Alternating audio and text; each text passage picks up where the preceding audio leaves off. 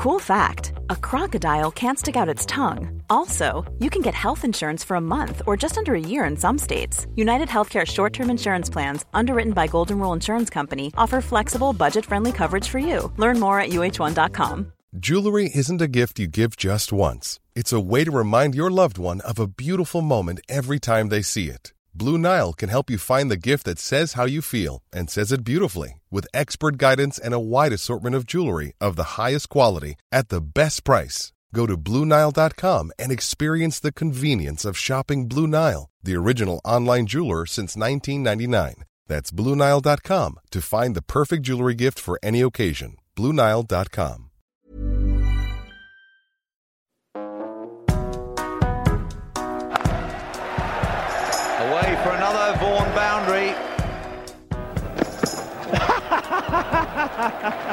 Well, he's a great fieldsman, Philip Tufnell. He often falls over and he's brought it into his batting as well.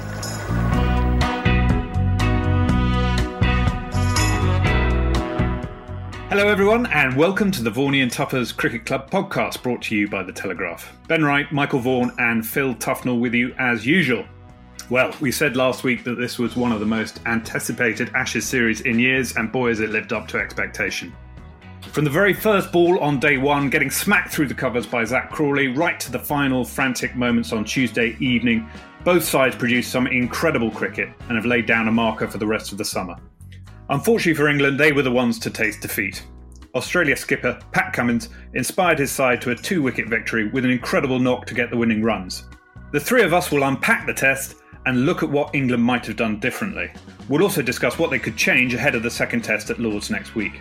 I'm delighted to say our guest this week is the former Australia wicketkeeper batsman Adam Gilchrist, who'll be giving us the reaction from Down Under and more. And we'll be checking in with the Telegraph's Nick Hoult for the latest news out of both camps. Right, Mike and Phil, how are you feeling? Uh, I'm I'm definitely gutted. Uh, I've seen England fans on Twitter saying they don't mind losing. I'm not there. Um, I uh, I definitely mind, uh, but I think I don't mind quite as much as normal. What about you guys? Yeah, I mean, an extraordinary test match yet again um, under this regime of Baz Ball and, and Ben Stokes. It was just breathless Test cricket every day. Um, don't mind losing. Well, I, I think that might change. That might change as this series goes on. It's an Ashes series, isn't it? After all, and and that's going to sting that England side when you're involved in a game like that that goes to the wire and you don't come out on top you know, they're all saying there what fantastic test cricket. Yeah. You know, it's all great and all this kind of stuff. But that will sting. Believe me, that will sting. They were always ahead in the game. You felt that they were always in, in, in control apart from that last hour. And they just let it slip through the fingers. So it's going to hurt. They're going to go away. They've got a bit of time off now to regroup. But uh, yeah, fantastic cricket. Great test cricket. Great for the spectator. But that's got to hurt. What do you reckon, Mike? Yeah, absolutely. I, I actually think it's the biggest cop out of all time when people say they don't mind losing. Yeah. What a load of nonsense. Absolute, utter garbage. It's the Ashes series and it's about winning. It's about winning. It's about getting that urn in your hands at the end of the five match series. Um, but the game and the spectacle was spectacular. You know what England, and it was the way England played that, that got us to that finale and, and, and that drama of the last two sessions because they played so expansively. Um, they dominated the game. Yeah. You know, it- I would say in a football match, if you if you looked at the stats of this last week, possession, I reckon England had sixty eight percent of the possession of the ball. it just seemed to be that England were pushing, pushing, and this uh, con- contrasting style. I, I guess the old school uh, attritional way that Australia played worked because they just hung in there. They hung in there. And when uh, Alex Carey was out to Joe Root, I think we all thought that was it, done and dusted. The new ball was also due. Um, but this Australian team and the number one team in the world and the Test champion, because they, they have a little bit of substance. They've got skill, uh, they've got a bit of know-how, but they've got a huge amount of substance, and particularly the captain Pat Cummins. He is a, an incredible cricketer. We'll drill into the, the England performance in a minute, but sort of first up, Usman Khawaja got 141 off 321 balls in the first innings. and then 65 off 197 balls in the second. That's some great batting, but it's almost anti Bazball, isn't it? For Bazball kryptonite. He's scoring at a, a, run every three balls. Yeah, no, I, th- I, think I think the second innings. I know it sounds strange, but I think the way he played in the second innings almost got Australia in trouble in a funny sort of way. He hung about and hung about and got them sort of behind the game, so to speak. But um, you know, thankfully they, they they rescued it somehow. I mean, I still can't believe it. Mike, in football, then, how many shots on goal would have uh, would have England had? Oh, they had a lot. They had a lot on goal. Um, the, the, problem is um, Australia didn't have too many, but everyone that they struck went in. Yeah. yeah, we had a few that pinged off the crossbar. Yeah, yeah. I mean, again, I mean, it was incredible. And, and this England side in a year and a half under Ben and Baz uh, have done exactly what they set out to do. They they set out to play a brand of cricket, a style of Test cricket that's never been achieved before. They've done that. Uh, they'll continue to play the Bazball way, the ultra aggressive, expansive, entertaining way.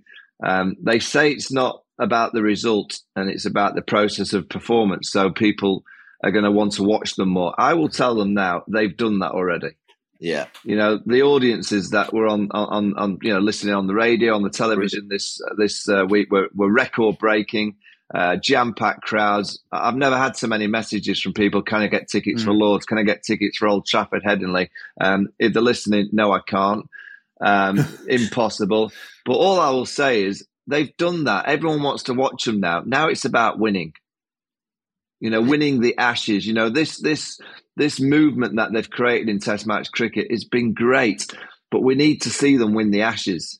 The England fans yeah. now want to see them um, just at times, and, and I don't want to, um, you know, kind of take the kind of take the put the handbrake on and say, "Oh, you've got to play this smart way, the attritional way." It's just small parts of the game, and there's just certain elements of it. They weren't cricket sharp this week. No.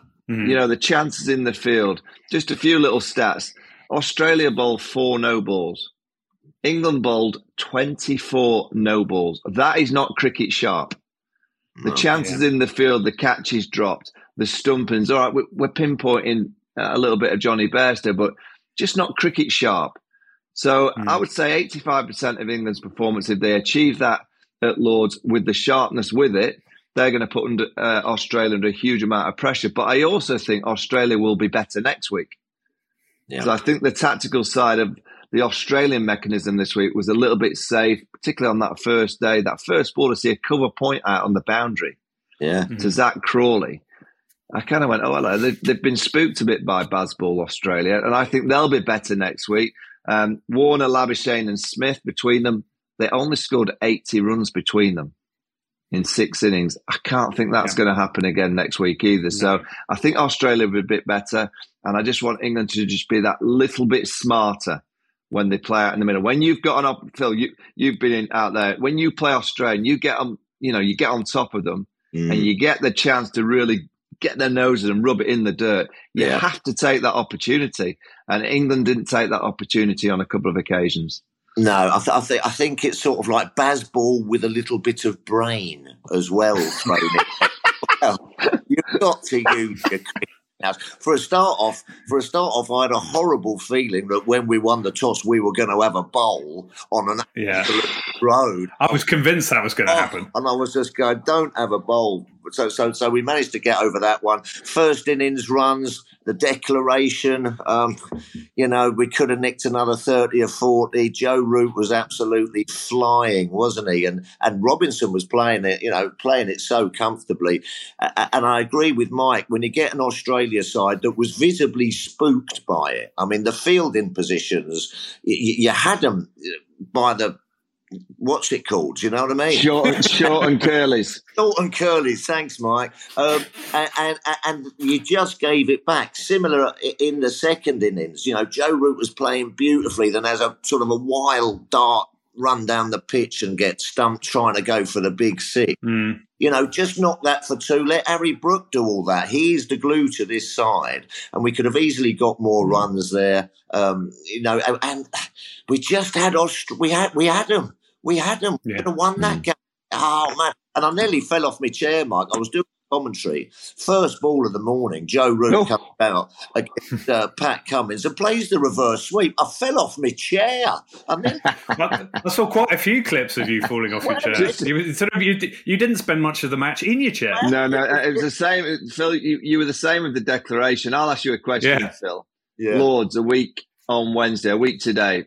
England win the toss, the batting. yeah. The 393 for eight. Joe Root's 118 not out with 30 minutes to go in the day's play. Do you think, because I'm getting a little bit of stick I see on social media, because I say there is no way he will declare again in that situation. And the key is Joe Root 118 not If, the tail enders are in, I get it. Joe Root 118 not out at Lords, 393 for eight. Is he going to declare, Phil? No, he is not. And if he is, I'm going to go round to that dressing room and glue his hands to the table.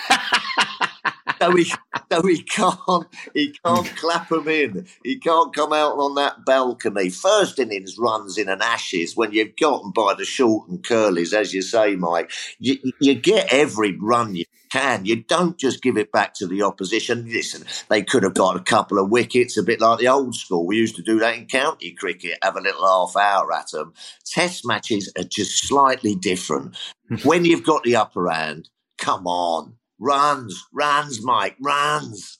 So, Mike, you, you were not a fan of the declaration. No, it created great drama, and I, I love that twenty-minute period of Yeah. Stuart Broad bowling to Warner. The crowd were going nuts. It, it, it was spectacular, and I guess you know England are trying to achieve these kind of moments, but I, I would say to them that th- th- they are achieving um, the theatre kind of spectacle by just being them now, so, so they don't have to over kind of think it and almost do things that are, are so out of the box that it looks like they're Bazballing all the time. They don't need to do that. They, they've set the trend of the way Test match cricket should be played in this era with the style of cricketers that most teams around the world have.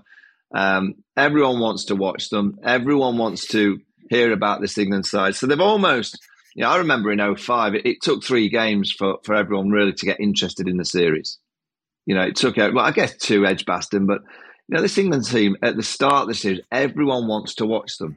So they've done they've done all the kind of external um, promoting of themselves brilliantly, and it's been because of the, the way that they play. But I'll say two of the last three Test matches they've lost. Mhm. Yeah, they've lost. They lost to New Zealand in the second Test match in New Zealand. Um, you know, tactically, Both by very narrow margins. but they've lost. Ben, it's about the win and the loss. It's it's high level sport. If, if it's just purely about you know, if, we're suddenly going to have a league table for teams that lose by uh, just just a small margin, well, England and the last three games are top of it. But it's about the win and the loss. Uh, and in an Ashes series, you know, I, I'd love to privately ask Ben Stokes about his emotions of the week. You know, how it how how it was different to you know, captaining in New Zealand or Pakistan or against New Zealand at home, India last year, South Africa, because it drains the life out of you Oh. as an Ashes captain. It's it's just a a drain, particularly the first test. It's almost like you want to get to the second test and just breathe, because the Yeah. first week with all the press, all the hype, all the build up, um, it can drain the life out of you. So I'd be I'd be interested to to see what Ben's uh, feeling like. Um, England will make changes. I think. I think they'll have to. Let's dr- let's drill into that a little bit because obviously Moeen Ali was was called in, hadn't played. We were talking about the difference between the the mental side and how Bazball has worked on that, uh, but you can't forget the physical bit, and that sort of came to the fore with with Mo and his uh, his index finger, Phil. No, absolutely. And once that goes, it's a long road back. I don't think we'll see him for a couple of test matches. That's going to need time to heal. He bowled, he bowled well. He bowled all right. You know what I mean? He bowled some good wicket taking balls. He could have had four or five in that 1st Mhm. inning. But then once that finger goes, mate, you, you're struggling every time. You can't get that feel on the ball. You can't get that fizz. You, you're called a finger spinner for a reason. Yeah. If you haven't got any fingers, you're not a finger spinner. And it, and it, Have you ever had that issue? Yes, I have. Yeah, and it splits, and I mean, I think that's more of a blister. But I mean, Right. I've had mine where they've split the skin, and every time you go to bowl it, it just it. You, you you can't get get any feel or touch or loop or dip. You know what I mean? That's how you get your Yeah. that's how you get your revs and what have you. So, it, listen, he, he, he did ma- he did a manful job. even being able to bowl because that is, you know, it is horrible. It's horrible. But um, uh, yeah, I, I, don't think we'll be seeing Mo. So who we yeah. call in, I'm not quite sure. I think I think Rehan Ahmed. Do you think? Mm. Yeah, it could be Rehan, it could be Liam Dawson. Um, with Joe Root bowling so nicely as an off spinner, you know, Will Jacks probably wouldn't be my choice because I think Joe Root can do um, the off spinning role. He did it very, very well yesterday at Edgbaston. Uh, yeah, I think they need um, a spinner that can take it away from the right handers outside edge for a, a Rehan Ahmed or a Liam Dawson. Liam Dawson would probably be a bit safer. Um, so you think they'll probably go with Rehan Ahmed because they like, they like the risk, uh, this England team. Uh, we'll have to wait and see. I think they're going to give uh, Moeen Ali four days um, just to see that finger. But we know, Phil, that, that, that'll just come back as soon as he starts bowling. Yeah. The one thing that stood out for me, and, and, and, we've all spoken about this England side's lack of game practice. You know, they decided to go on a golf trip um, to Scotland. I'm all for that. Great culture, have a bit of fun. But I was crying out for them just to play two days of the county championship round leading into an Ashes series. I just thought they should have all played Sunday, Monday, get themselves back into cricket, arrive at Edgbaston Tuesday, practice Wednesday, Thursday, and get into the uh, the Test match on Friday. Because the one player that stood out for me with the ball in hand, who was leaps ahead of everyone else, Stuart Broad. Yeah. And Stuart mm-hmm. Broad has been bowling. He's been playing cricket. He played in obviously the Test match against Ireland. And I just felt, uh, uh, uh you know, Jimmy Ollie took a little bit of going up. They did a reasonable job in the end. They did a, a really good job, really, on a, on a placid, docile mm. wicket. You know, to think they created so many chances. Um, you know, we can't be too critical, but I just thought they were just lacking a little bit of that game sharpness uh, for a day or two. And uh, Stuart Broad was head and shoulders above them all in terms of what he delivered. And he's been playing cricket. Yeah. And he looked exhausted, didn't he? I mean, there were a couple of times he was down on his haunches, you know, breathing hard. Yeah, no, well, well for sure. It was, oh, we, we, were all exhausted. The crowd were exhausted. Everyone was absolutely knackered, mate. I tell you, it was five days of every ball seemed to have the Ashes urn on it, if you know what I mean. Mm, every yeah. ball, every wicket, every leave, every just everything was just just breathless. I mean, it was it was a it was it was an extraordinary, scintillating Test match. Mike, uh, what are we what are we doing about the wicket keeping situation? Does Ben Foakes does do we win that game if Ben Foakes is playing? Well, you, have got to look at Jonny's runs in the first innings. Oh yeah, um, sure. yeah, seventy-eight from seventy-eight. Um, would Ben St- Foakes have got seventy-eight off seventy? Probably not, but he, he, could easily have still got a fifty. Yeah, you know, he could easily have got a few runs. He's uh, in good form for Surrey. Well, John um, plays, I, Mike. Jonny, Jonny's still in the yeah, John. You're not changing after one game. I mean, England will look at um, the whole game situation, and they should have won the game. You know, they should have won the game, and they should have won it, even though they dropped so many chances and, and gave up opportunities to the Aussies. But um, no, they won't change the formation. I don't think they should, but it's certainly going to become more noisy. And this is where Ashes cricket in particular is the hardest series to play in as a player because over the next, I haven't seen the papers today, but I'm sure the comment pieces over the next few days, there are bound to be journalists that will write that Ben Foakes should be playing at Lords. Yeah. Without any question, there will be journalists and people out there thinking that England need their best uh, wicketkeeper. They won't change it, but they'll certainly have to look at it. If they're going to play on flat wickets and the keeper's going to be stood up a lot to spin, and sometimes to seam. Um, and it's going to be quite low into. You do need a really good gloveman. You really do need someone behind the stumps who's going to be uh, very consistent. Uh, look, Ben Foakes has played for England drop balls before, so you know yeah. keepers do they get the most chances, so they do drop chances and they do make mistakes. It's just the nature of the beast. But um, yeah, we'll just have to wait and see. Lords now, if there was one venue um, that England would want to go to, one 0 down, to try and boost themselves to get back in the series, I reckon Lords would be at the bottom of the list. That's all I'll say. Because uh, the reason is this Bazballing team, they thrive off the energy of the crowd, the noise. It's like the football crowd. You know, that's what this team seems to thrive off. Lords won't be like that. yeah. Lords will be very, not quiet. It'll be that hum, that buzz. Uh, there'll be a bit of singing every now and again, but it'll be nothing like the Hollies stand and the Aussies have a pretty good record at Lords. they, play some decent cricket there. So I think of all the venues that uh, you, you, wouldn't want to be going to try and get back in the series from an England perspective. I think Lords would be uh, probably be that venue. Talking of the Hollies Stand, uh, Phil, what was your favourite chant coming out of the Hollies Stand? Just it was just kicking off. I started along. I started singing along on the commentary as well. I mean, it was just, it was rocking from ball one. It does not stop. The atmosphere is great. It really is. I, I was uh, speaking to Mo actually, and uh, he said that he's played in IPL games with you know four times as many people there, but he said that atmosphere was just electric. You know what I mean? Every single ball. Stuart Broad was whipping them up, wasn't he? Yeah. yeah. Come on, come on, come on. So they do thrive on it. I mean, it was it was just a smashing test match. I can see England coming back into it. I can see. I mean, I, I think if England have just got their had got their noses in front on that test match, it would have been such a boost, and I could have seen the Aussies struggling a little bit. I really could mm. have but now they've got their noses in the. In, yeah. I can see, as Mike said, they're going to get better. I can see England having opportunity. They'll always have opportunities to win Test matches. It's because it's just the way they play. They've just got to take them. I thought the, the, the song, Ben, the, the, song that really amused me all week was when the England fans were singing to the Aussie crowd you're not singing anymore. Now, the Aussie crowd, I don't want to be disrespectful, but they're all about 85 years of age. They, they can't sing. I think the, the, other one was what was it? We saw you crying on the telly. We, oh, we saw you crying on the telly. Yeah, yeah. I, I quite liked uh, "Where's Your Head At?" Basement Jaxx. Yeah, to, uh, to Travis Head. T Head. Yeah, he, he he he had a bit of fun with them, uh, Travis Head, because he had a he had a stinker of a first day on the boundary. He dropped one. He was yeah. fun with them. He was diving over the top of them.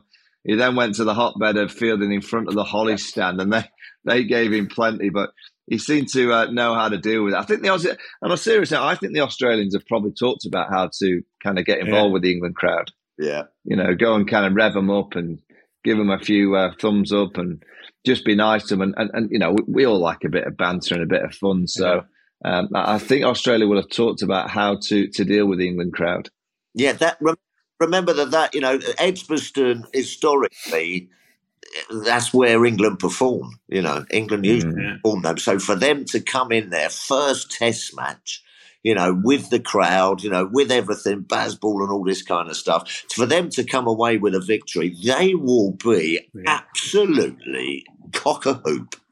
Yeah, there was a bit of niggle as well. Uh, mm. We had Ollie, Ollie, Ollie Robinson uh, you a fan of that? Absolutely, absolutely. Why not? I mean, this is an Ashes Test match, you know what I mean? And you're out there. We were talking about Usman Khawaja. We might be seeing a lot of him as well. I mean, yeah, he just he looked so comfortable, cool, calm, collected, uh, never rushed. Seizes on that short ball. They're going to have to find a little plan to make sure they get him out. So when you've been in the dirt and he's on 160 odd, and you get him out, well, there you go. It's a little bit of answer that is, you know get on with it. Yeah, I, I think the first thing to stress is I, I don't think the Australian players nah. were, were put back by what Ollie Robinson did. They just kind of take it as part of being in an Ashes series. I think it was just a journalist. It's a story. Uh, probably gathered more traction than it would have done back in the day. Um, Ollie Robinson, I, I, really admire the, the fact that he's, you know, he's, he's a young bowler in an Ashes series. Really, he's not played too many Ashes Test matches. He bowled well in Australia last time, and he's trying to. I, I would think that he's probably taken. Um, what do they call him in Brisbane? Stuart Broad on, on the front page of that Brisbane Gazette. Remember when they, they completely they, they wouldn't name him after him not walking at Trent Bridge all those years ago, uh, and he's like the villain in Australia, Stuart. But yeah. I think Ollie Robinson's taken over his mantle. I mean, Stuart Broad has a huge amount of respect in Australia. He is Mr. Ashes. He's, he's, he's phenomenal. I think that uh, that villain now has gone to Ollie Robertson. So, um, yeah, he's got a few more Ashes series to play. So, whatever happens in this series, um, when he goes down under next time, I think he might be the target for the Australian crowd. And I, and I think he's got a few more bumpers to face as well. Yeah. Make sure you get that chest pad on, Ollie boy. We mentioned Pat Cummins briefly uh, earlier, but uh, but what a game! Uh, I mean, I saw something on social media where all the England players were were asked which Aussie they'd most want in their side, they all said Cummins. Yeah. Mm. Uh, and you can see why. It, he's the, the guy's got ice in his veins. He's, Yeah, it, it, class. yeah, he's class. He's class and showed it with the bat. He's only, only averaging 15 with the bat, Mike, in Mm. test match cricket. I mean, he's a better player than that, and we all said that when he walked in. Um, that will do huge amounts for his sort of confidence, the way that they've come over here and they're going to set their stall out. You know, when the skippers do well, the whole sort of side, you know, sort of get in line and follow behind him. Great with the ball. Bowled a fantastic spell. That ball to get Mm. uh, Ollie Pope out. I mean, what, Oh, What? The ball of the match. yeah, ball of the them. Uh, leads from the front with bat and ball, and um, yeah, one of those fellas that you just want in your team. Yeah, I, I, I was um, think obviously he gets him over the line, and, and my mind triggered to you know the ball that he bowled to Ben Stokes at Headley in 2019. He bowled that Yeah. ball, Ben Stokes hit it away, and now he's out there in the middle as the captain of Australia, uh, seeing his team going one 0 up in an Ashes series. His bowling in the second innings was head and shoulders above. I mean, Stuart Broad pretty close at times, but head and shoulders above everyone else. He's just uh, an incredible cricketer. He's got that real calmness. He's got that real nice per- persona, but he's got the inner steel Yeah, of, the, of, Pat Cummins. And I tell you what was a nice touch at the end, um, and I noticed a lot in the modern era. and It did happen in our time, Phil. Mm. Um, you know, the Australians win, they're celebrating. Pat Cummins went into the uh, the dressing room, got his pads off, and straight away um, he called his father. He lost his mother uh, just a few months ago, and straight away with his father in the dressing room, just having a, a, bottle of beer together. You know, and, and that's what you know the teams seem to do more often these days is get the families involved because it is the players that obviously get the victory, but it, it's more about what goes on behind the scenes.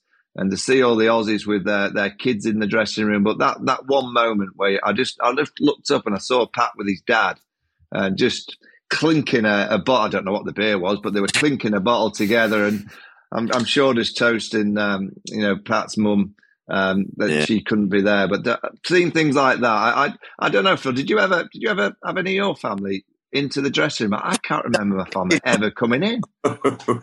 we weren't even allowed wives on tour, Mike.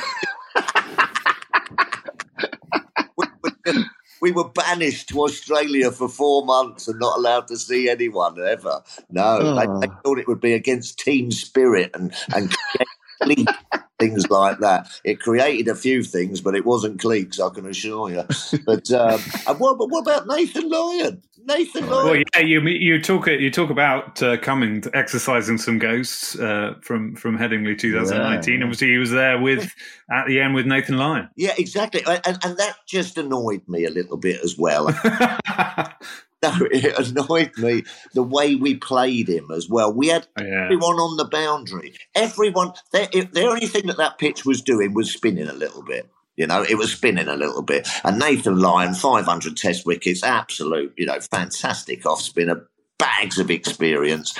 And then you say, Joe decides to come down the track and try and hit him for six. Jonny, the only way he could get him out was LBW, and he decides to play the reverse sweep. So just little things like that yeah. have given Nathan Lyon that sort of foothold. You know, they had him on toast. They had mm. everyone on the boundary. I've never seen fields like it. You know what I mean? Yeah. And we just kept going and keep just just handing back the initiative a little bit when, you know, just knocking for twos and threes or, you know, when the bad still be positive, but just don't give them that sniff to get back into the game. And then he mm. comes out with the bat. Well, Mike, I think you said on commentary, he thinks he's Gordon Greenidge, doesn't he? The way he is. Yeah, he loves the he loves the, the, the left leg up and the little pull shot. I mean, Stokes nearly took a, an incredible catch, but Oh, I think I think Ben, when when you're in a game like that as a captain and it's so tight and you end up not winning, Ben last night would have been tossing and turning in his bed Oh. about tactics and field settings. Should I have bowled Jimmy Anderson with a second new ball? Should I have gone more orthodox? England took the second new ball. Uh, they had one slip, yeah. one slip in the field, pretty much spread. There was a third down. There was a ring field on the offside, square leg on the boundary. And he'll be thinking in his head now, would it have been better to go four four stump line, full of length with a with a cordon? Uh, yeah, a ring field to stop the boundaries, but um, all these kind of ideas and thoughts will be going through the Uh-huh. captain's head because ultimately it, it is about the W when you get to that stage. It's about the win or the loss. Um, you know, uh, people kept on asking me about, you know, such a similarity between the 05 game at Edgbaston. Yeah. Um, you know, you need that element of fortune. You know, you do because when he had the field spread, um, I was thinking, come on, bring a bring a, a, fielder or two up. You know, don't give Cummins an easy single, don't give Lyon an easy single. And then I thought, so, but wait a minute, I did that in 05. yeah, I did that. Um, so it's it's that fine balance. Um, they did get opportunities, that catch, uh, but with that second new ball, the one thing that, that's still glaring with me today is Jimmy Anderson, our greatest ever. Yeah, where was he? Our greatest ever yeah, did, I... did, didn't bowl one over with that second new ball, and, and that has to be a mistake.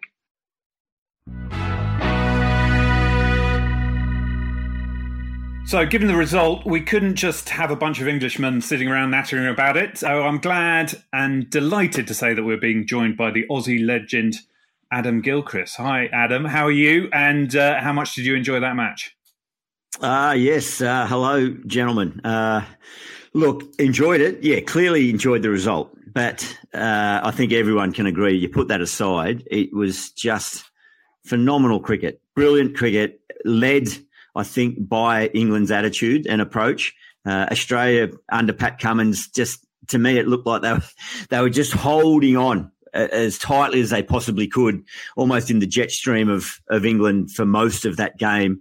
And then for the last 10 or 15 overs, all of a sudden, um, Pat Cummins almost single handedly just clawed them back into it and uh, and got them nose just out in front as they, as they both passed the finish line. So, uh, wonderful, wonderful test match. It's going to be a famous, um, a famous test match eh, eh, that goes down in history, and and of course um, rekindle some extraordinary memories of 2005, uh, which I, I, felt thrilled, uh, honoured to be a part of that 05 series, even though it didn't end up our way. But geez, it, it conjured up some amazing memories. Uh, Gilly, um, hello, mate. Um, hey, buddy. Hello, mate. Do, do, do, you think Aussie will feel that they've nicked that one, or do you think that they will feel they deserve to win that one? Look, I reckon I, I hear what you're saying, Tuffers, and I would think that internally they probably felt that they were in the game all the way. They were they were doing what they had to do, almost like a holding pattern against this.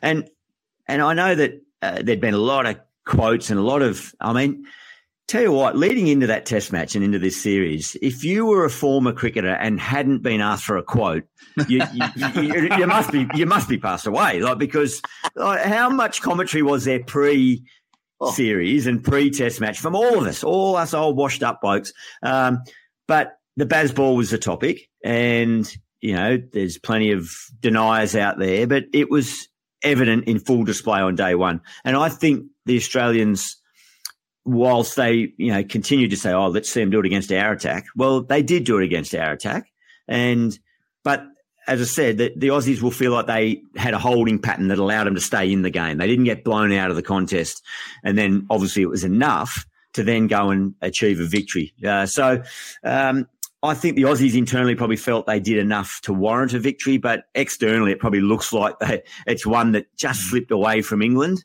uh, and they'll be the ones that are probably smarting uh, at the end of the day.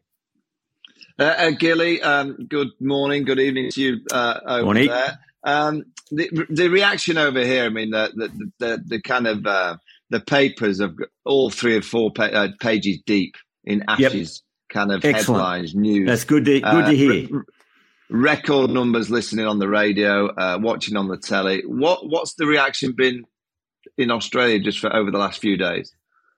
Oh, through through the series, uh, I think again the theme of you know England's approach uh, there's been a, there was, I think, a, a, bit of a negative sentiment around what the Australians were doing and, and how they were going about it to an extent. Um, it just, I think, well, oh, well, actually, now that I really think about their headlines, Ollie Robinson's become public enemy number one, um, yeah. and, and, and I don't just that that was before the victory was achieved, so that was just simply after the send off. So, um, which I do think uh, and you know what it's like, guys, in the change rooms. The Aussies would have been going, oh, you know, wanker sticking up for their own teammate, you know, looking after Uzi, but they didn't come out publicly and say anything, and and they fight fire with fire out on the field, and it was more a press intrigue with that one, wasn't it? That It almost felt like the Aussie press were trying to conjure up some sort of action against Ollie, or um, but anyway, that's uh, only they know what they were trying to do. But uh, today, clearly, um, yeah, maybe an element of surprise, like wow, what a win, amazing. But there, I think a touch of surprise that they were able to do it because history was stacked against them, wasn't it? Uh, leading into that uh, at the back end of that game, so uh, it's a famous victory. Um, but wow, you know, momentum now. They've just won a World Test Championship. Yeah. That's a really good feeling. They claw a tight one and get a hold of that. So who knows where it goes now? And and traditionally, Lords has been a pretty decent hunting ground for Australian teams and touring teams because uh, it's such a special mm. occasion. So yeah, we'll we'll have to wait and see. And and they got it done without the batting big guns firing. Yeah. Really.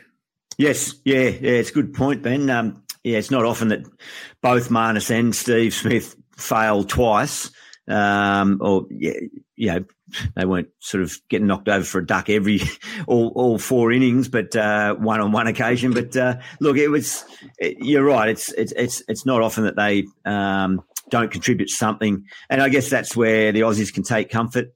Uh, I mean, Usman, this is. Oh you know, he's come out and said, and I think everyone, you know, had the focus on Warner leading into it. Does he play? Does he survive the series? Well, Usman had some demons from previous Ashes tours that he needed to exercise, and I think he's done that well and truly. So, yeah, that that's a positive in that if you're playing scrappy cricket or in any sport, if you're not at your best, but you're still finding a way to win, you're pretty happy with that. Yeah, yeah, that's a worry. Yeah, and what about? I mean, we talked to about the discussion about Bazball in Australia in the lead up to this series. It's now a little bit different, given that the Australians are playing against it. Yeah. Um, what what what what's the sort of general reaction? Because I mean, as uh, an English supporter, I'm used to the Australians being the alpha dogs and us clinging on in the slipstream yeah. and occasionally nicking one. And as you say, that's kind of what Australia's done. So there, there's a bit of role reversal going on that can't be hugely comfortable. Oh, I have no drama with it, really. Um, I, I, really don't, and uh, you know, it's not the way I personally played my cricket, but I don't say that in a detrimental way. We, we might find out at the end of this series when Australia release their documentary of the fly on the wall stuff, which all teams do now. Um, they might have the butcher's paper out last week saying, let's just hang on, let's be negative. Let's, you know, this might be their perfect match plan that they planned and really sat down and, and um, put some thought to. So I, I guess you can't judge it until the end. Well, in this game, you couldn't judge it until the end of the game. What do you do? Yeah. You say it's 1 0 uh, without being too over the top with it. Well, let's wait and see at the end of the series if they keep it up. And and look, things change too, I think. No Archer, no Leach on the eve of the tournament. Um, they're significant personnel losses for that England team. There's no doubt about that. So uh, Australia uh, pretty much at, at, at, full selection capacity. Maybe now I'm not saying this necessarily. It's my opinion, but maybe the Aussies think we don't want to play that way, or we don't have the skills to play. You know, they're, they're, it's a more experienced Australian team compared to the England team. I think, just thinking off the top of my head, certainly the batting. Maybe those players don't want to have to try and change the way they've played, where they've been become Test legends. Um, maybe they concede that, but they feel like there's a way to still achieve a result, and and and they they did prove that. And Gilly, uh, match sharpness uh, is so important. Mm. Look at the Aussies uh, beating India, uh, a really good game of cricket leading into the Ashes. England played Ireland, wasn't really much of a contest, uh, and yeah. then no cricket in between. A, a, a, lot of England's players have not been playing red ball cricket, particularly behind the stumps. How important was it for you to just get game practice to make sure you were match sharp for a big game? Yeah, I, it's a good point, Vaughan. And I guess it's each individual, you know, has their own way. I mean, MS Dhoni never trained for wicket keeping at training. He, he just didn't. He did no catching. Um, you know, but he, he's as efficient, particularly over the sticks to spinners, as anyone around. The way you know get affects the stumping. But uh, I needed a lot personally, particularly with keeping. That was the least natural part of my cricketing game, but I needed to hit some balls. But from a wicket keeping point of view, there's only one of you. You know, there's a, a, a group of bowlers, there's a group of batters, or everyone has to bat. There's only one wicket keeper, and and I don't want to put the blowtorch on Jonny. It's it's a risk versus reward selection, and I was the beneficiary of, of a sort of a you know a, a period of time where wicket keepers that batted well and effectively started to get the nod more than the your straight out old fashioned wicket keeper. So um, I can't complain about that system too much, but you know if it, it just if it gets to a critical point where it's being a bit too costly from the what you provide with the bat, uh, and that doesn't mean Jonny has to go out of the team. I think he picks himself as a batter, yeah. um, but they might they might need to down the track. I don't think they need to panic at all, and I, I suspect they won't. I, I think um, McCullum and Stokes have shown that they're not panic merchants, and they're they're pretty well um, got a lot of belief in the group that they've got and the plans that they've got. But but yeah, Jonny's come off an injury. Um, he'll, he'll, be better for the run. And, uh, you know, in the week between now and then, I, I, bet he'll, he'll practice his batting, but I bet he does a lot of sharpening up with his wicket keeping and, um, and he's, he's a talented athlete. So I don't think, yeah, that's a bit of an aberration, I reckon. It's not often that, you know, three, four chances go down behind the stumps that, you know, whether they cost a test match, they, they contribute to the position that England were in, but um, I don't think you can go blaming that just yet. Uh, Gilly, how do you how do you deal with that mentally as a wicket keeper when you feel that on you? Do you go away? Do you go and have a game of golf and a few? But what do you do? Yeah, tough as in 2005. Uh, that was my toughest cricket tour. Um, in 2001, I, I, got some runs in the first test, and then I got a king pair, two golden ducks. This is in India, two golden ducks in one game, and then I got knocked over for one and one in the next but 2005 was worse for me. So that's saying something about how I was going mentally. Um, you know, the game had me by the scruff of the neck. Uh, tactics that that Varney and Freddie and Co had, had conjured up, uh, but we get, and that started. If my batting felt totally restricted, so then I was putting more pressure on my own wicket keeping to make an impact, and that turned to piece, fell to pieces as well. And uh, I've mentioned this to Varney before at Old Trafford. I remember dropping him. He gets 107. you know, he's single figures, I think. He gets 170 odd at the end of the day. Um, I just had a, a really tough time of it, and mentally it was horrible. Um, the game had totally was suffocating me. England was suffocating me, and it, it, it it's they're great memories now thinking back about it because that's the beauty of this this sport and touring and all the challenges. Um, I was getting off team buses feeling like everyone in England was looking at me going, you're shit, you're hopeless, you know, whatever. But of course, they're just getting on with their night. But in you, in your mind, you think everyone's mm. assessing you and starts thinking that not only that, and this sounds melodramatic, but that you feel like they're starting to judge you as a person as well. Mm. Uh, not only a shit That's right. you're a shit bloke, something like that. So, um, and it's never that bad. It's never that bad. That's all I tell current players. But, um, but yeah, so it's a tough challenge. And, you know, you, as soon as you, you, guys remember this, you're out on the field and then you look up on the big screen and you're on the big screen. So you know the commentators are talking about you. Yeah. So you know the world of cricket that are watching uh, in, in this conversation about you, uh, and it can spiral out of control. So I, I, hope for Jonny's sake he's away, able to get away. It's good that it's sort of seven or eight days till the next one, and have a couple of days break, freshen up, um, and then start hitting some balls and sharpen up. Uh, Gilly, you mentioned that he, he, probably needs to go and do a bit of sharpening up, up with his wicket keeping. Anything technically that you, you with Jonny that you would just advise him to just just encourage him to do a little bit more of? I'd be I personally, I'd be doing a lot of work with a tennis ball. I'd be getting someone to hit balls, you know, tennis racket, just so it's soft, slow, just start to get some relaxation in your movement. Ian Healy was the best at this about teaching, um, getting your, your foundation right. And then if you've got to dive, that, that's, you just back that in as natural ability, but get your foundation right. So s- slower, soft, more supple movements, be it particularly over the stumps. I mean, that stumping the one off Cam Green. It was, yeah. wasn't it, early in the first innings, um, which would have what had Australia about five for 140. Um, mm. That was, uh, I mean, that's reasonably regulation, um, but it had a good sight on the ball. It spun a little bit, bounced a little bit, but he was just too stiff. So those sort of, you can do a lot of drills with tennis ball, just inner gloves on, not your keeping gloves, and just try to um, just be really soft. The tennis ball, I say that because if you've got hard hands and you're stiff and rigid, as you know, the tennis ball is just going to bounce straight out. Whereas if you can do a lot of those sort of and get some rhythm up and some feel, um, I think Jonny would benefit from some a lot of drills like that, and he may well be doing those. I don't know. And what about what about what about on the body? I mean, I, I mentioned the, the, the match practice. A wicket keeper's body you know, you, are yeah. bending down, and particularly yeah. on slow, low wicket like we saw at Edgbaston. It, it's it's harder on those kind of decks, isn't it? Because you, you're having yes. to get down and dirty more often. And, and, and also, yeah. Yeah. also concentration as well. I mean, yeah. five long old days, isn't it?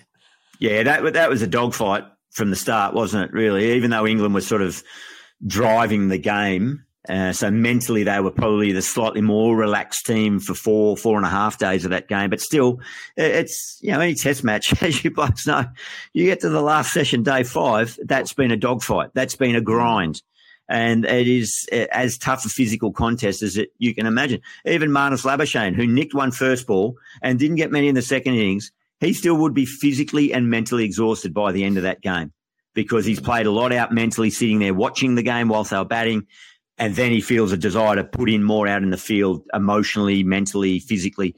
So, yeah, for Jonny, I mean, he, had been playing a bit of first class cricket, I think, had he, leading into yeah. this for for Yorks. But um, but still, there's you can't match. Doesn't matter where you are. I always say, like in pre-season, you can run a thousand miles. You can do all your sit ups and push ups. Your first game, even if it's a practice game, remember, boys, how sore you were the next day, how tired you were trying to get through. So, and then you're in, then you talk about that physicality, then your intensity. It doesn't matter how many county games you play, how many Sheffield Shield games you play. You step up in class in an Ashes Test match of one of the most highly anticipated series it's going to drain you. It, it does. Mm. It, it's going to happen. And and again, Jonny will be better for the run by way of example of, and a number of those players will be on both sides.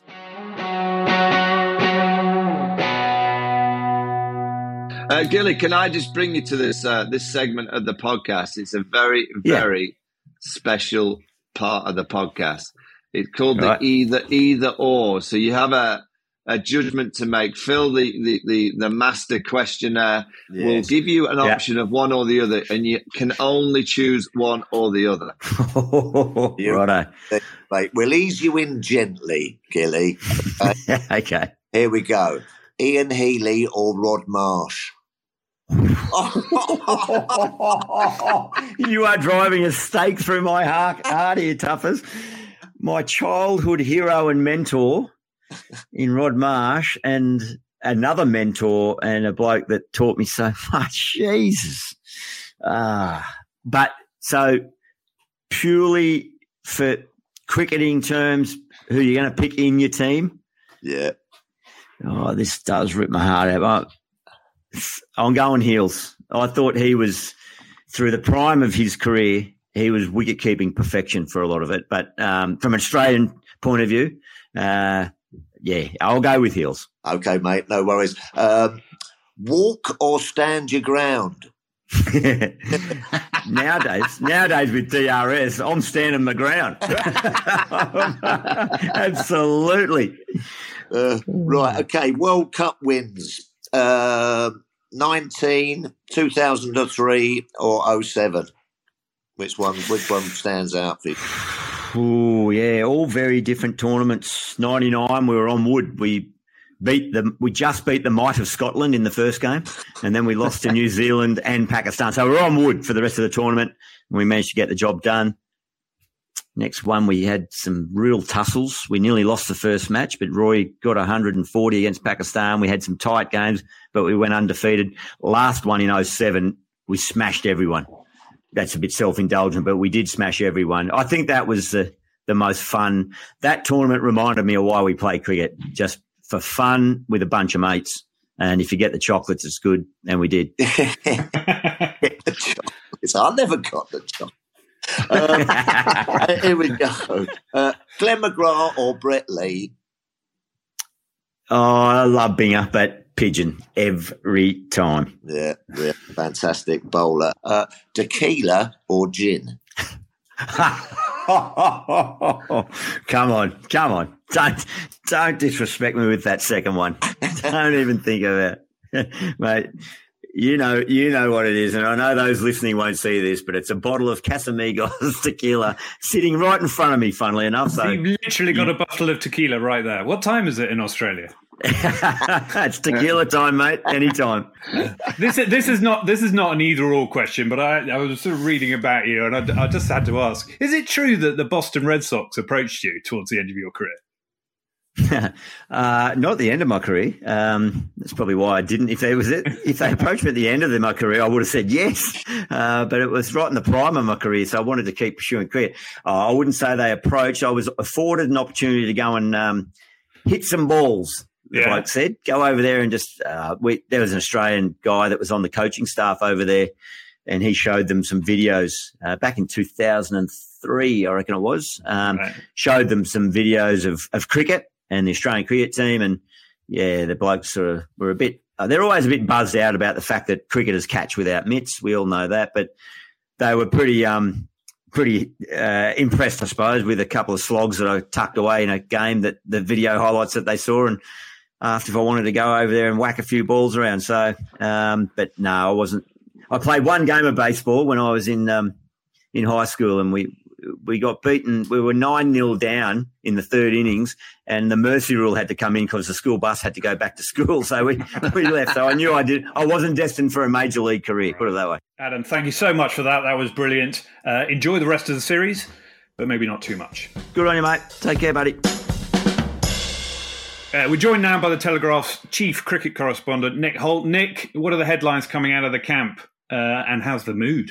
Well, I think it's a very defiant mood. I think that um, talking to the players and, and McCullum last night after the game, uh, they feel they did a lot of the right things and just didn't quite get it, but just didn't quite get it right at, at the end, and obviously need to hold their catches better. Um, there's obviously an injury worry over Moeen Ali. I suspect he's not going to make it for Lords, uh, from what I'm hearing. Uh, I don't think there'll be an announcement on that until possibly towards the end of the week. Uh, sounds like Will Jacks is probably favourite to come in um, and replace him in the squad. Whether he plays or not is obviously uh, a, a, different thing. Uh, Jimmy Anderson, they say he's fully fit. Um, he was available to bowl, but uh, Ben went with Broad and Robinson instead. Um, and he's going to prepare uh, for the next test by throwing the first pitch at the baseball on Saturday. Well, Halter, who's throwing the who's throwing the first pitch? Jimmy Anderson. Jimmy Anderson, yes. So is it the London Stadium on Saturday? There's baseball there. That's uh, that's what Jimmy's doing uh, in front of the. Uh, uh, so so he's got good arm, hasn't he, Jimmy? He'll be fine. Yeah, I wish yeah. thrown the first ball with the new ball.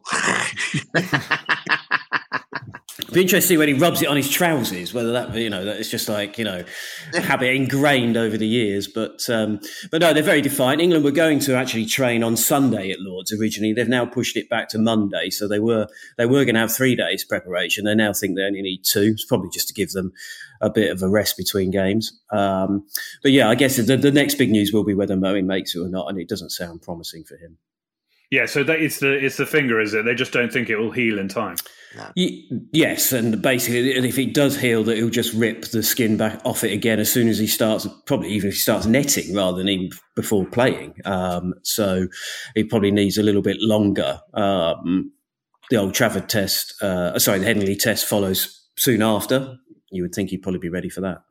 Did they uh, face a lot of questions about the Bairstow keeping selection? Uh, a few, yeah, a few. Um, but again, they are defiant and adamant that he's their he's their man. And and uh, and the difference actually for Jonny this time is that in the past uh, the, the management have not necessarily backed him. Ed Smith was never a massive fan of Jonny Bairstow's when he was a, when he was a selector, and and but this time he, he's got their hundred percent backing, and and the the, the man, certainly of the management, and I'm sure the players as well. Uh, they'll be rallying around him. So um, I think that again, they were defiant on that decision. I, I can't see Foakes coming back in. I'm, I'm afraid. Uh, have you had a chat with any of the Aussies? They must be uh, must be cock a hoop.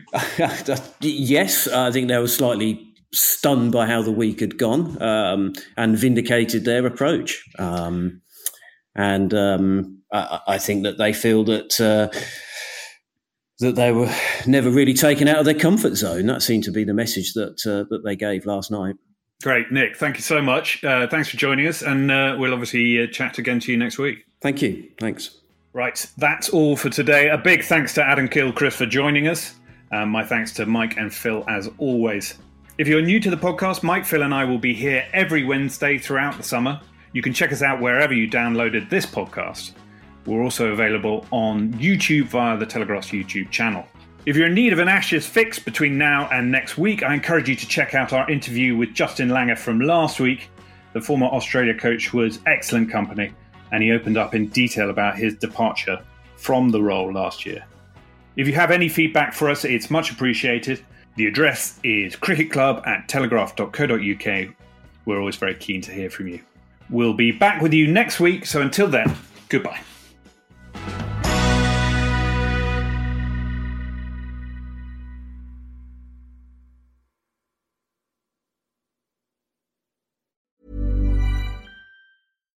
Hi, I'm Daniel, founder of Pretty Litter. Cats and cat owners deserve better than any old fashioned litter. That's why I teamed up with scientists and veterinarians to create Pretty Litter. Its innovative crystal formula has superior odor control and weighs up to 80% less than clay litter. Pretty Litter even monitors health by changing colors to help detect early signs of potential illness. It's the world's smartest kitty litter.